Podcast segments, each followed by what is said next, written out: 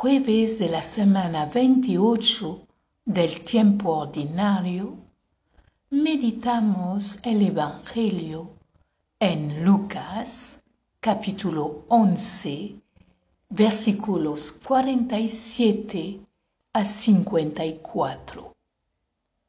Y la primera lectura se encuentra en la carta a los Romanos, capítulo tres, versículos veintiuno a treinta a.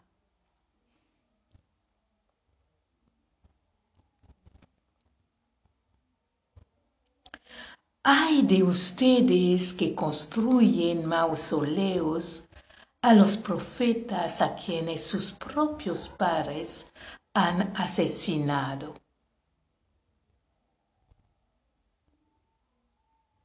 Así se convierten en testigos y cómplices de lo que hicieron sus padres, porque ellos los mataron y ustedes construyen los mausoleos. Por eso dice la sabiduría de Dios: les enviaré profetas y apóstoles, a algunos los matarán y perseguirán. Así se pedirá cuenta a esta generación de toda la sangre de profetas derramada desde la creación del mundo, desde la sangre de Abel hasta la de Zacarías, asesinado entre el altar y el santuario. Sí, les aseguro que a esta generación se le pedirán cuentas de todo esto. Ay de ustedes, doctores de la ley, que se han quedado con la llave del saber. Ustedes no han entrado y se lo impiden a los que quieren entrar.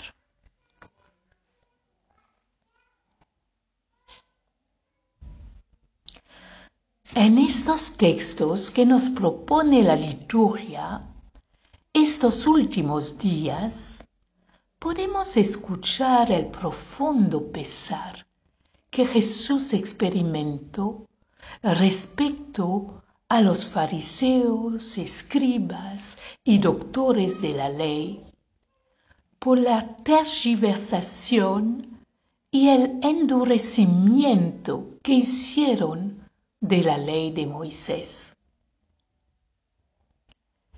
En ella no se trataba de acumular sacrificios, holocaustos ni ritos exteriores.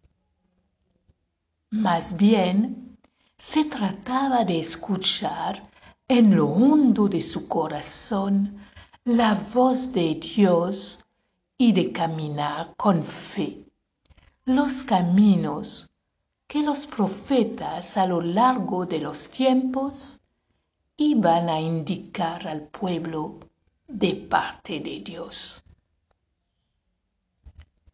En vez de eso, mataron a los profetas y acapararon las llaves de la comprensión de la ley. Y como si fuera poco, muchos de ellos taparon con hipocresía sus actos perversos y no escucharon la sabiduría que habría para ellos, con llaves de humildad y de fe, la puerta del camino de la vida verdadera. Pero pobres de nosotros, que nos parecemos a veces a estos fariseos. Como ellos, por un lado, nos cautiva el mensaje de Jesús, pero también nos cuesta, como a ellos, entrar por la puerta estrecha.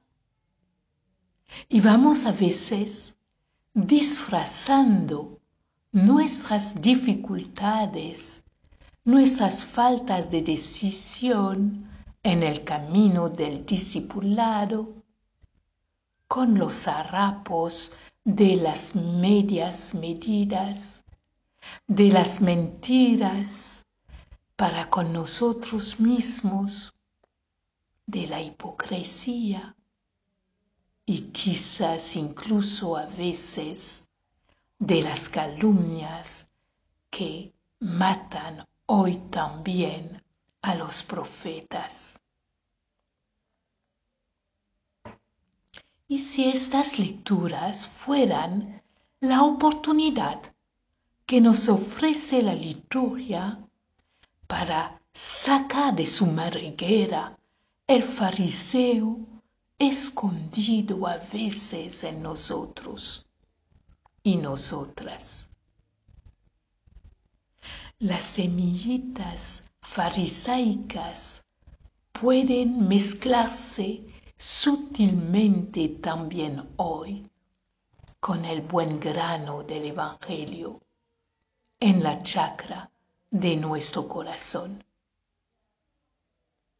Cultivemos, pues, el buen grano, haciendo la verdad con nosotros mismos, único camino que dignifica y humaniza la vida. A todas y a todos ustedes les deseo un muy buen día hoy.